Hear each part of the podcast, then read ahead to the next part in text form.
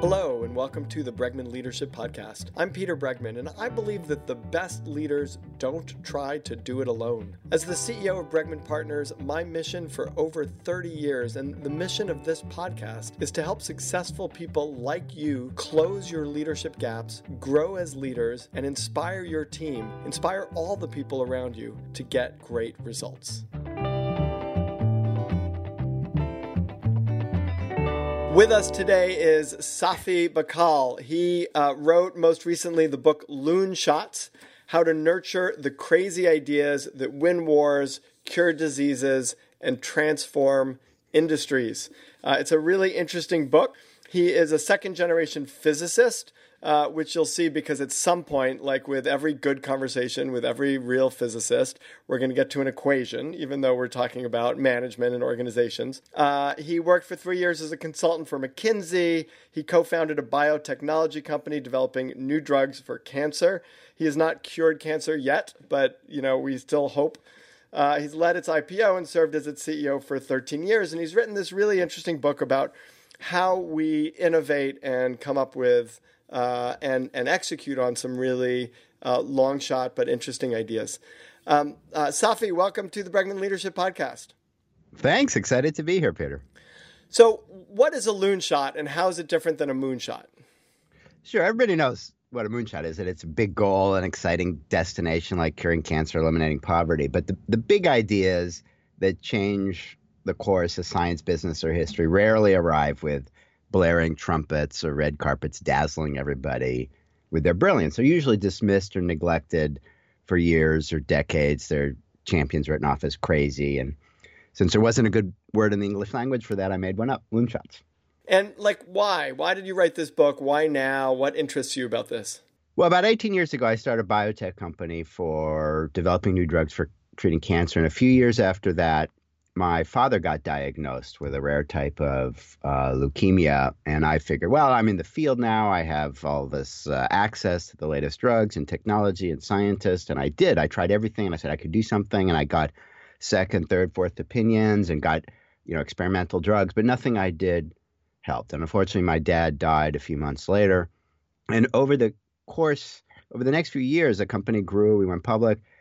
Everywhere I looked inside small companies, big companies, trapped in the basement of those organizations were promising ideas that could have helped my dad or others with severe diseases or other types of cancers. And I just got curious like, why do these great ideas say trapped in basement? Not because any one person is a bad person, everyone wants to do something. But there's something weird that happens when people come together into a group and they individually might like some of these ideas and want to encourage them, but when they come together in a group, they kill them. And so that kind of led to the research that um, triggered or sparked this book. Right. So it's so interesting. And one of the things I want to make sure that we get to, and you could bring it in into the answer, one of the questions, or we could talk about it specifically, is this challenge of knowing, because this is different than the challenge of either squashing your idea or bringing it to fruition. There's a lot of ideas simmering in basements and and and you you talk about uh, in your book a number of different ideas that um, that could have been squashed or would have been squashed or would have never been noticed, but then really became you know substantial, important uh, products or or ideas that came to the market in fruition. But one of the challenges is how do we know what's simmering down there because it's bottom feeding and you know not particularly interesting, and we could spend you know a billion dollars trying to develop it and it won't go anywhere versus an idea that's actually an innovation that has the potential to transform. And I think that's the challenge really that that you know the people who are choosing to invest in you know a, whether it's the CEO of an organization or you know whether it's a startup like you know is it worth pursuing this idea? Does it have legs? Will it be successful? Is part of your I might be jumping ahead a little bit because I think we should talk about phase transitions and group size and things like that, which we're going to get to. But but does will that will that conversation answer the question I'm asking?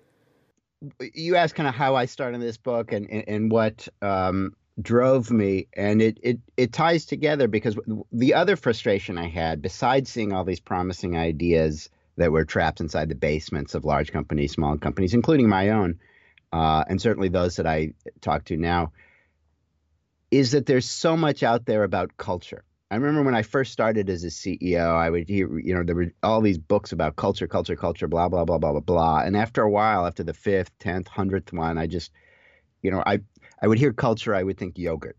I just wanted something less squishy and a harder science. And so that led to thinking about and understanding structure. How do you create a structure that can encourage these ideas? Because the culture stuff didn't seem to really work very well because there'd be you know all these le- famous leaders and CEOs and I would read all you know the books and the magazine articles and they would talk about how this great culture and then one week later their company would be toast.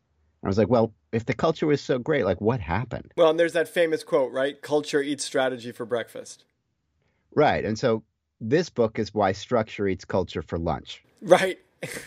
I love that. So, By the way, I just I literally yesterday was just in a conversation with Marcus Buckingham, who who yeah, yeah. you know you may know, and and his view very strongly is culture is a fallacy. Like not not just like does it not impact, it doesn't exist. In his view, teams exist, right? Which is sort of where you're gonna you're, where you're headed. But it it would be good for you and Marcus to have a conversation because you're on the same page. I mean, maybe not because you're on the same page, so nothing new might come of it. But at least it will reinforce your ideas. But teams exist, but culture. Uh, culture doesn't exist in organizations according to the data that he's collected.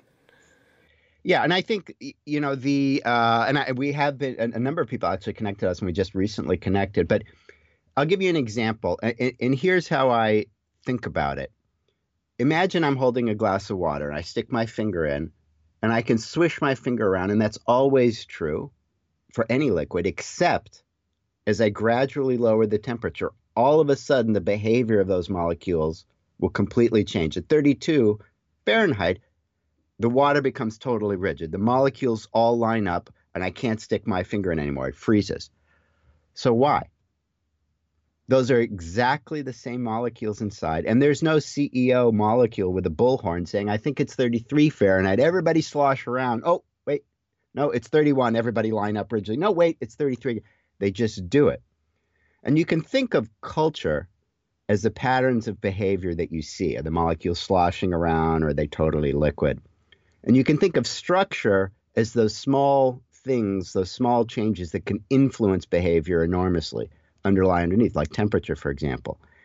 And the, the fallacy of culture, or this problem with culture, is that you think just by talking or forcing people to, you know, watch movies or hold hands and sing kumbaya, you can change culture, but you can't.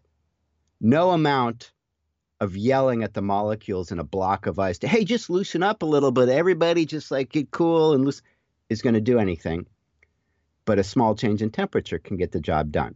Right small change in temperature can melt steel. So that's kind of what this book about is about is like understanding firstly why you have those different phases in companies, why groups will suddenly change from embracing wild new ideas, what's the underlying science of that. And it turns out it's not really that hard. There's two forces, kind of stake and outcome and perks of rank. And as you vary the balance between those two, you will get a transition all of so, a sudden. So let me ask you a question, yeah. and I want to dive into this. The question yeah. is I agree with you that no amount of speaking to the water is going to change the temperature. Is that also true for human beings? Meaning people get influenced. People, you can speak to people and things change. Or are you saying actually people are just kind of like water? Like you can change the temperature and you can change the structure, but no matter what you say to them, no matter what rah rah or no matter what, that that's actually not going to change people. Is your view that that people are really like water molecules in that way? let me separate out two questions. One is, uh, I mean, the first, the, the, the, the bottom line is that that's an extreme view. And no, I would disagree either with Marcus or with others that culture is totally irrelevant. And in this book, I focus mostly on structure. What are those little control parameters? You know, you sprinkle salt and water, it can affect the transition. What are the equivalent of sprinkling salt into an organization that can make it embrace wild new ideas more? Um, but the, that would be an extreme view, and I disagree. As a person who'd been a CEO for 13 years, there's certain, I, I think of culture as like patterns of behavior. Right. And of course, you can influence pattern, patterns of behavior matter some. So, for example, celebrating victories is a good thing. Right. Here's here's a lesson for you guys. This may be important. You may want to take notes on this. Flogging your employees weekly beatings Wednesday mornings, not a good idea. right? So there are certain patterns of behavior that are pretty obviously good ideas, pretty obviously bad ideas. You want to criticize somebody, they just made a presentation, do it in private. Right. That's not rocket science. You want to you want to praise somebody, celebrate, encourage something, do it in public. Obviously, I, I would disagree with the fact that culture, blah, blah, blah. Culture equals patterns of behavior, and you can set an example as a leader. So in this book, I focus mostly on what is struck You know, what are those on? Because there are 10 million books. Right on the on the culture. Okay, great. So let's talk about the structure piece, and let's you know, and there's there is a um, you have an equation, you have your innovation equation, but you, and you also have sort of group size, which I'm sort of super interested in, right? Which says that at a certain group size, you you you switch from water to ice, right? Like that, there's like an optimum size of a group to bring loon shots and to actually get people to work at their best and be their best. Can you uh, talk about that? Sure, and I, you know, the and I, I, just wanted to emphasize this point about structure versus culture because I do, and then I'll, I'll, answer that question. Is the you can think of it the same way you think of like diabetes or a disease, or you have genes that matter and you have lifestyle that matters. So you can have a gene that predisposes you to diabetes, but if you drink two gallons of Coke a day, you're going to bring it on.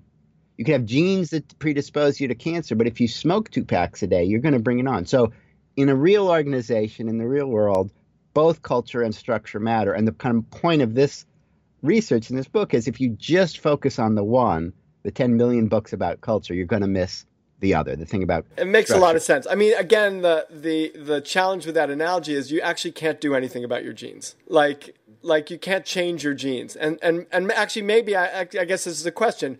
Are you saying the same thing about culture? I know you want to get to structure, so we're going to get to structure. But are you saying the same thing about culture, which is not just that there's 10,000 books written about it, but ultimately you're you're not going to fundamentally change like there's there's there's so little you can do about changing culture. You might as well think of them as genes. And but structure you can do a lot about. So let's focus on that. Or are you saying yeah, you're no, just choosing to focus on structure? That no, I think that's I think you need to take care of both. And you're right, it, gene is not a perfect analogy because you can't change your genes. Whereas structure, there are many there's a handful of levers that you control. It really comes down to incentives.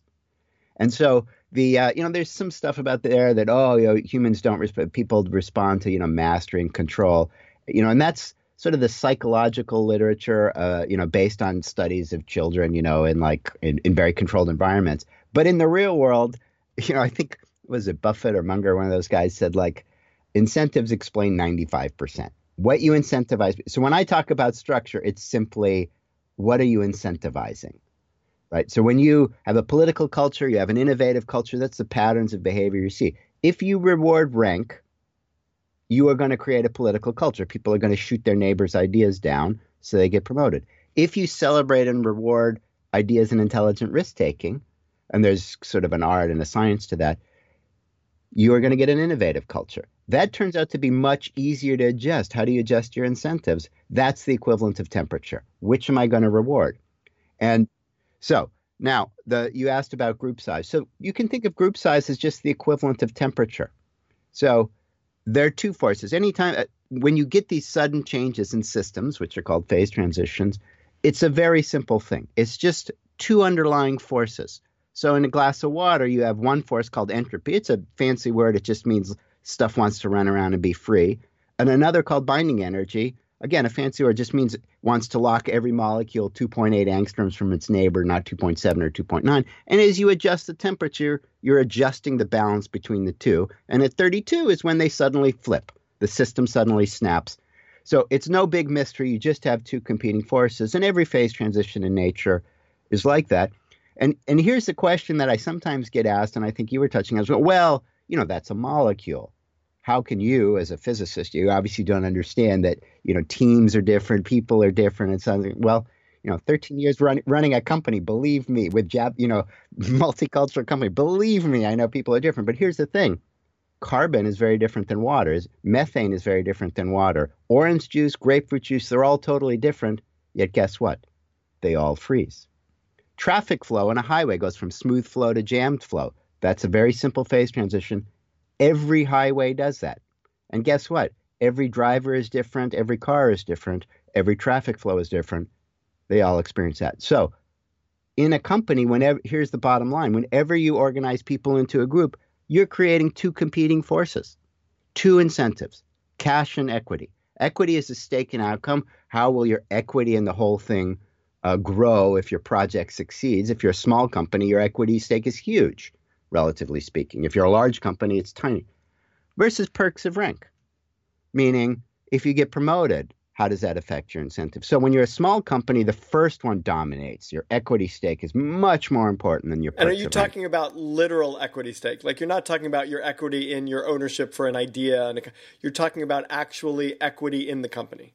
Absolutely. So you know you have you're at a five person company developing a new cancer drug. If it were, or you know a new film project, if it works, everyone is a hero and a millionaire. So when that project stumbles, that loonshot, that crazy idea, which they all do, every loonshot, everything version 1.0, 2.0 never works right.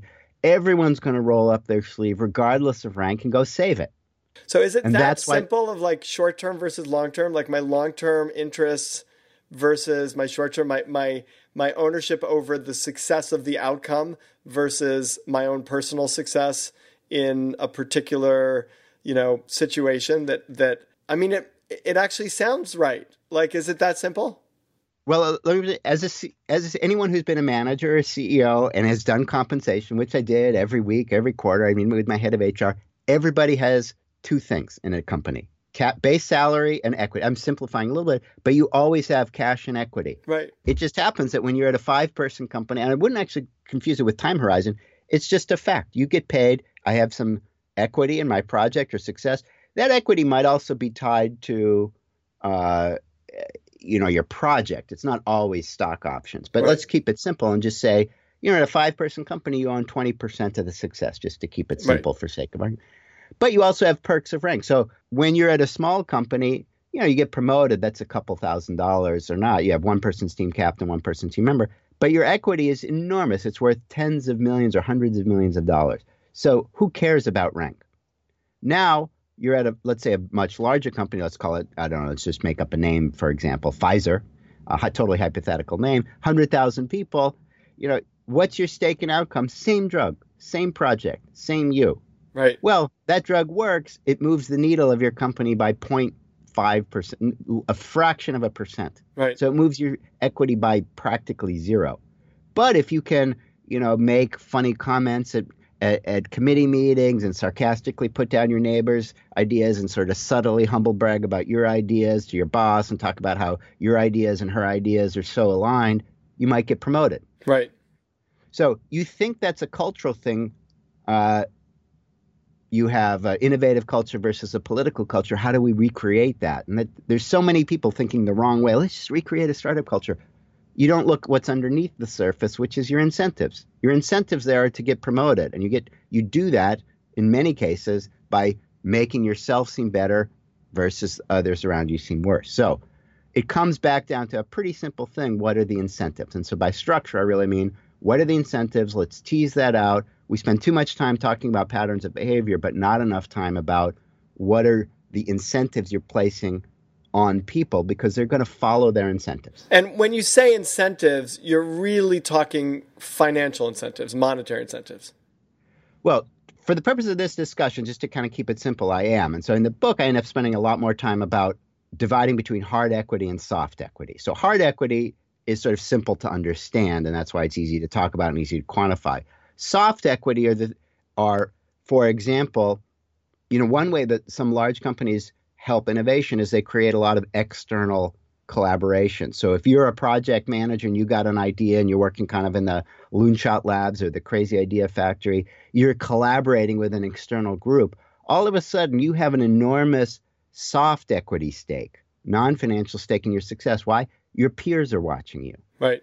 It's a recognition from your peers in your industry. And that's incredibly motivating and important to you, sometimes as much or more than financial. So by equity, I mean the broader umbrella of the combination of hard, which would be strictly financial, and soft, which would mean non-financial equity. Right.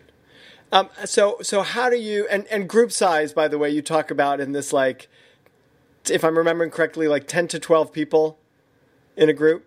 Well, there are a couple different kinds of group size, but if you're, when does a company flip from everybody's incentives focus on you know the project and rolling up your sleeve and encouraging these crazy ideas to all of a sudden the balance the tug of war between these two forces flips and everyone the the the perks of rank start to matter more. And that'll occur between 100 and 200 people for typical values for an entire company. pro- yeah typical values but that's the point is that once you kind of understand this you can begin to reach inside and dial those things right there are certain things that control when that system will flip. And so those are the things that become very interesting. It's it's just an observation that you can write down an equation, but what becomes really interesting is well, what are those things that control those size and let me dial them up. So now instead of it the system flipping at 100 or 200, it flips at 300 or 400 or 500 or 1000. So what are some of those things that we can dial? And you could you so, could share your equation because I know you probably, you know, being a physicist and all. no, you can find. You can even Google it online. I think HBR. Uh, there was an HBR article, and they were totally focused, obsessed with this equation. And I, you know, I think that that gets into the there, there are things like equity stake. You know, increasing your if you just re- reward people by base salary, that's obviously they're just going to keep keep fighting to get promoted. Imagine that you, if you get promoted, you get a 200% bump in salary. What are you going to do? You're going to spend all your time trying to get promoted. I mean, it does Imagine- make sense, although it's funny because there's a lot of research, and Dan Pink has done some of this or looked at some of this research, right?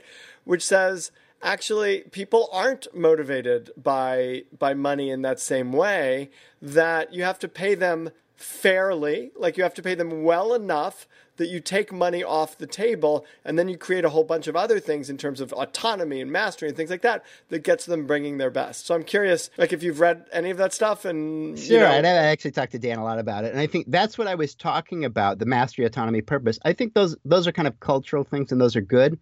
The studies those are based on are very much often like in a psychologist office, you take 10 kids or you take a small number of adults. That's really not the real world of you're a CEO running. So on the one side, there's those psychologist academic studies, and you know they're valid studies, but you have to keep in mind this is a controlled room where you're putting marshmallows in front of kids, and like, does that really apply? So on the other hand, you have like the Charlie Mungers or the Warren Buffett saying 95% of behavior can be explained through incentives. So which right. am I going to believe? The psychologist with mushrooms and 12-year-olds or Charlie Munger who runs a lot of businesses?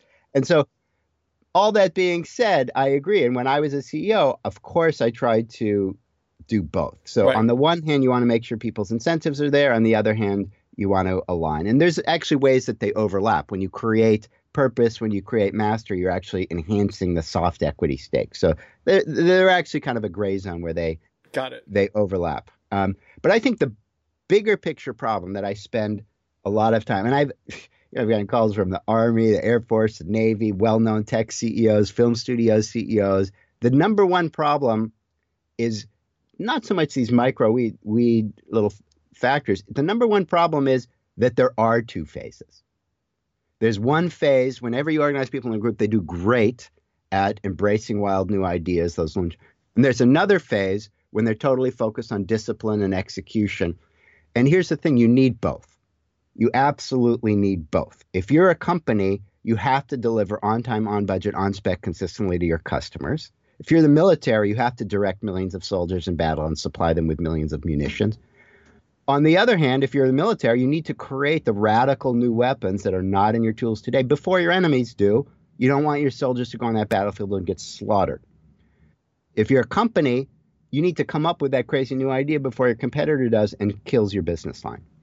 So you need to do both, and they're exactly the opposite. That's the problem. That's the real problem. In one case, you have the artist working on the wacky new ideas. They're the opposite because, in the one case, if you're a soldier, your job is to minimize risk and maximize quality. Absolutely. That's exactly your job.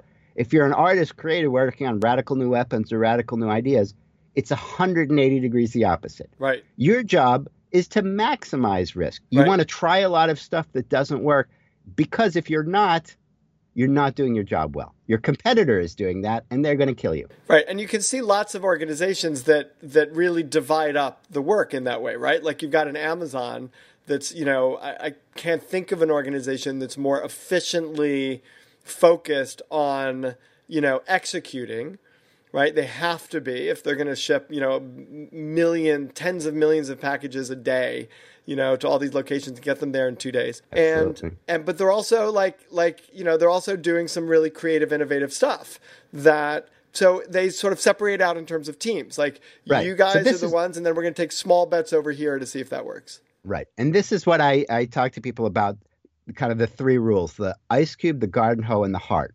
And it does give you a new way to think about what it means to be a better management manager and leader. So those three tools are the tricks, the tools to get you to the one exception to the rule that a system can't be in two phases at the same time. And that is the big problem because you can't be a glass of water can't be solid or liquid at the same solid time. and Actually, liquid yeah, it, it just doesn't. I actually had somebody ask me, well, what about a Slurpee? And uh, in fact, and I had to explain a Slurpee. A Slurpee is a liquid, a disgusting sugary Right. liquid, in which are suspended particles of ice that are rapidly melting. You wait three minutes, it'll be all disgusting sugary liquid.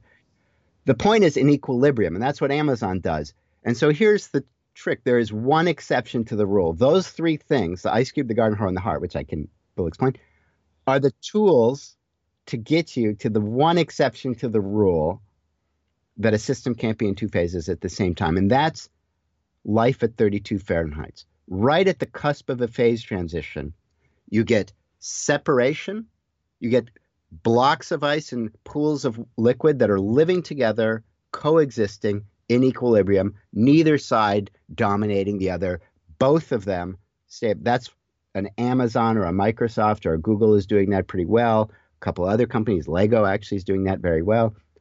They coexist in equilibrium. And here's kind of the key.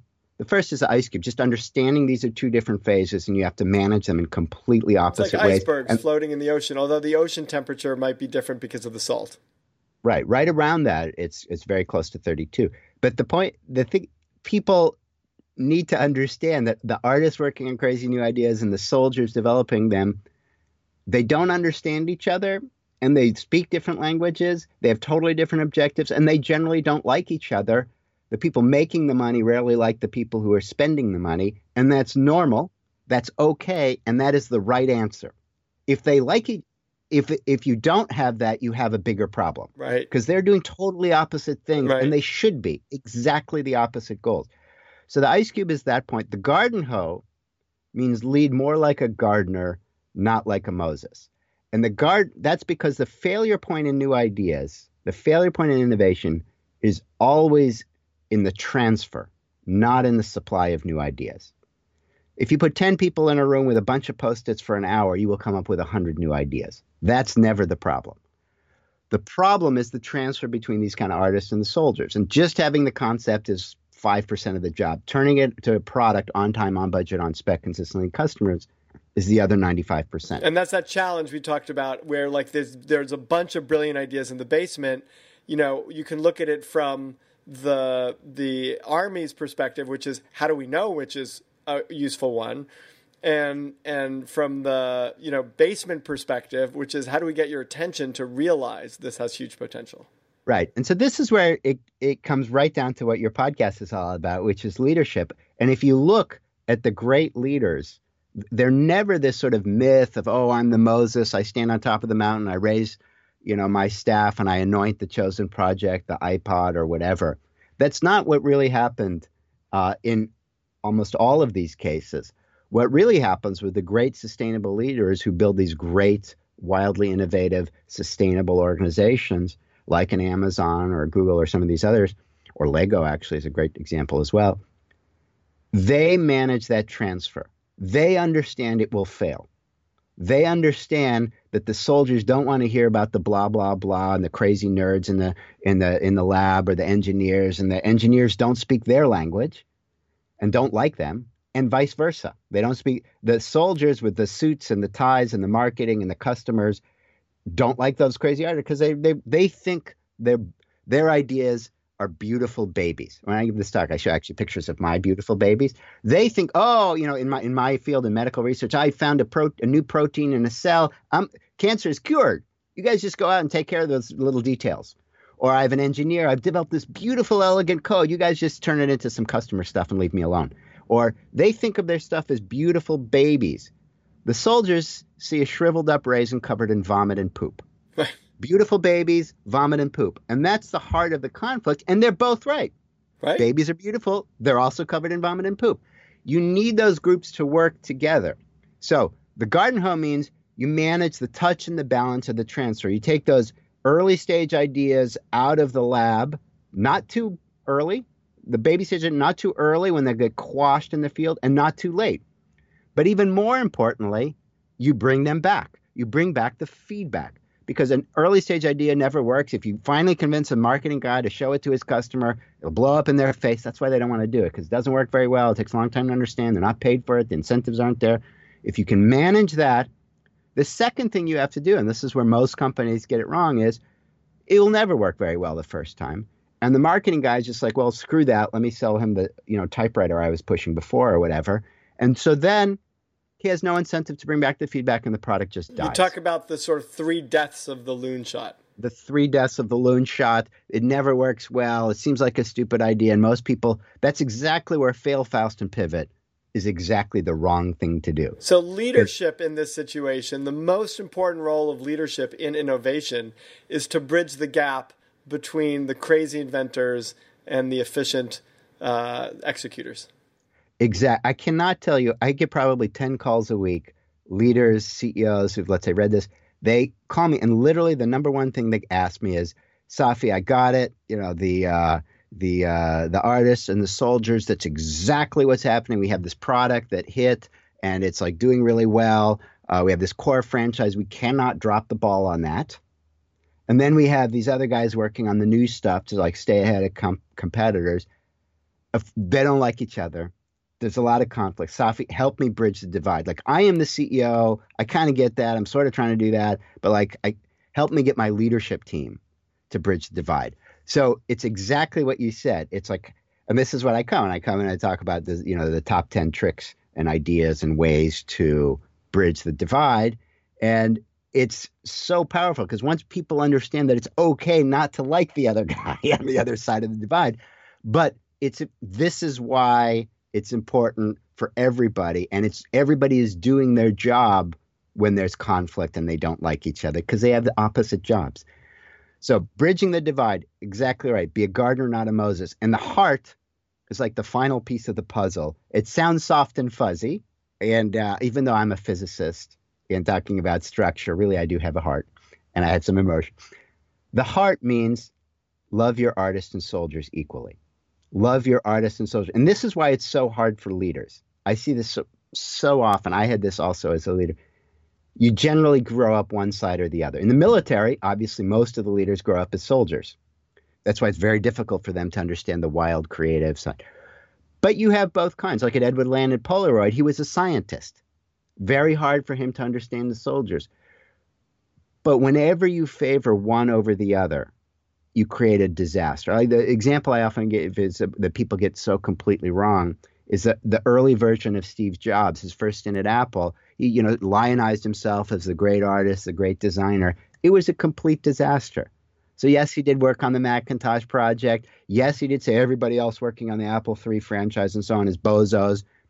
So you know what happened was, well, the guys working on the Apple III franchise, which was bringing in 95% of the revenue of the company, got these you know, buttons with red circles with pictures of Bozo the Clown and a slash through it saying, "We're not bozos." And the hostility he created between their two buildings, you know, they were separated. The hostility was so great that the the street between their buildings was called the DMZ, the demilitarized zone. And it was a disaster. When the Mac launched, it was a total flop. And it, you know, it was a great publicity campaign, but the product was too slow. It overheated, didn't have enough storage. It was a total flop. And then the franchise was flopping because so many good people were leaving because of this hostility between the artists and soldiers. And when he came back, he led not despite all the myths and the stuff that you read, not like we, I am the great artist. He brought in Jony Ive, who was the great, who led the group of artists. And then He went outside the company and brought in Tim Cook, who, at, when he was at uh, Compaq in his previous job, was known as the Attila the Hun of inventory, kind of the ultimate soldier name. right? Right. And when he was on his deathbed, firstly, when he died, who took over? It was not Jony Ive, the great artist. It was Tim Cook, the soldier. And when he was on his deathbed, he was asked by one of his biographers, you know, what was your greatest innovation? And he said, well, you know, was it, you know, the iPod or the iPhone? He said, it wasn't actually any of my one products. It was in the organization I designed. And that's the heart. He led by loving his artists and soldiers equally. And that's the key. You want to manage the touch and balance between these two groups, and the heart means love them equally. If you favor one or the other as a leader, if you're squawking about the latest shiny innovative thing, you are demoralizing the soldiers who are really getting the job done. You have to love your artists and soldiers. Recognize that they're different. That's the ice cube. Be a gardener, step in on the transfer, and heart. That's the third thing. Love your artists and soldiers equally. That will allow you to achieve life at 32 Fahrenheit. I love it and give us, just as we're closing, like one or two little tips, you know, of that list of 10 that can get people beginning to have a sense as to here's some things I could do as a leader that can, you know, that, that can show up in a way to bridge that gap or to show my love or to even recognize, you know, these two separate elements. Right, you just keep. I gave you three big ones. Those no, are those are big ones. Yeah, no, no, I those are big ones. I get cut, but I those will are huge. I'm more. just saying, like, to to actually do that, like to follow yeah, through I, on that. All right. So the the first one is you want to create and elevate bilingual specialists. So here's like when People I talk who to can folks really speak, who really can be trusted by and understood and understand both sides. And you want to, if you are the leader, you want to elevate their importance. So here's what I mean by like when I'm talking to senior folks in the military or or senior you know CEOs of, of companies that are very sizable some of them have built up phenomenal operations. For example, I was talking to a, a very high ranking admiral who is a nuclear submarine commander, now in charge of, of uh, reinvigorating the Navy. You know, nuclear submarine operations, you have to be really, really, you know, low risk and high quality. They have built, you know, 21st century operation excellence there. And they're working with phenomenally talented at the Johns Hopkins Applied Physics Lab, really creative engineers coming up with really whack of stuff. So they've got like 21st century A plus groups on both sides. Right. What's the bridge? This is like a platinum link. This is a platinum link. You know, they have like some high school kid with a clipboard as the link between those two. So what you have is your chain is like platinum here, platinum here, and the link is a rubber band. Right. Because people don't respect or don't understand that bridging the divide between these two is a skill set. It is a very complex and tricky skill set. Just like being a bilingual specialist is not easy. Right. It's very difficult because you have to translate. These groups don't like each other. They don't speak the same language. They're not trained the same way. They don't have the trust based relationships. The companies who do this really well actually invest in that ladder just as much as those two. I, I, that feels important because the the heart piece feels critical, which is that you have to actually love both your children equally. And what you're saying, which I really respect, is there's a skill piece to it, which is it's it's like there's a heart piece, which is I love, and then there's a skill piece, which says and I'm capable, and I, I actually have the skills of connecting these two, of bridging the gap, of you know expressing the importance of and helping the communication flow between these two. Right. Now, if you're a senior leader, you don't have the bandwidth to sit in at every meeting and help. But what you want to do is train a group of bilingual specialists. You can call them project champions or project managers or whatever you want. And you want to make that not just some lowly, no, people on both sides won't respect them. That's the default. The sales guys, well, you don't have a P&L, so who are you? Get out of my face. You just move stuff around, paper around. Right. The naturally one, and the scientists, well, you don't have a PhD or you're not a programmer, so get out of my face. So they will naturally be disrespected, and that's normal. The only way to make them functional and succeed and bridge the divide is to create that as a career ladder, as a skill set, as a best practice. With experience thing. on both sides. And that's right. And as they learn, like a high school kid with a clipboard, I'm exaggerating a little bit to make the point, but a high school kid with a clipboard isn't going to understand and isn't going to be able to do a good job. And if that's who you put in that job, it won't never be taken seriously. You well, and also if you've built your career by kind of switching back and forth a little bit between the two, not only do you have the credibility, but you have the relationships. So, you know, you've grown up in such a way where they know you and they trust you, and that feels like it's a huge part of it. It's a huge part of it, but there's a skill in that, you know, one of my friends who grew up was a bartender and an artist, and she rose very high in the Google hierarchy, very high, just doing that. Now, she doesn't know any coding but she learned, she describes her job as I'm really, really good at getting nerds to do what I want. That's how she describes. Now that, you know, she's being funny, of course, but that she's only partly joking. She really does get nerds to do what she wants, and that's a very, very tricky skill set. They don't teach you that in nerd school, right? And they don't teach you that in sales school. It's a very tricky skill set. And only when you develop, if you rotate somebody into that job for three months and then you know, go do something, they're never going to develop that skill set. She's been doing that for eight years, and that's how she's become an A plus. Yeah, I love it. Safi Bahcall. Um, the book is Loonshots: How to Nurture the Crazy Ideas That Win Wars, Cure Diseases, and Transform Industries. What a pleasure to talk to you and to meet you. And thank you so much for being on the Bregman Leadership Podcast that was really fun. I really enjoyed it. Thanks.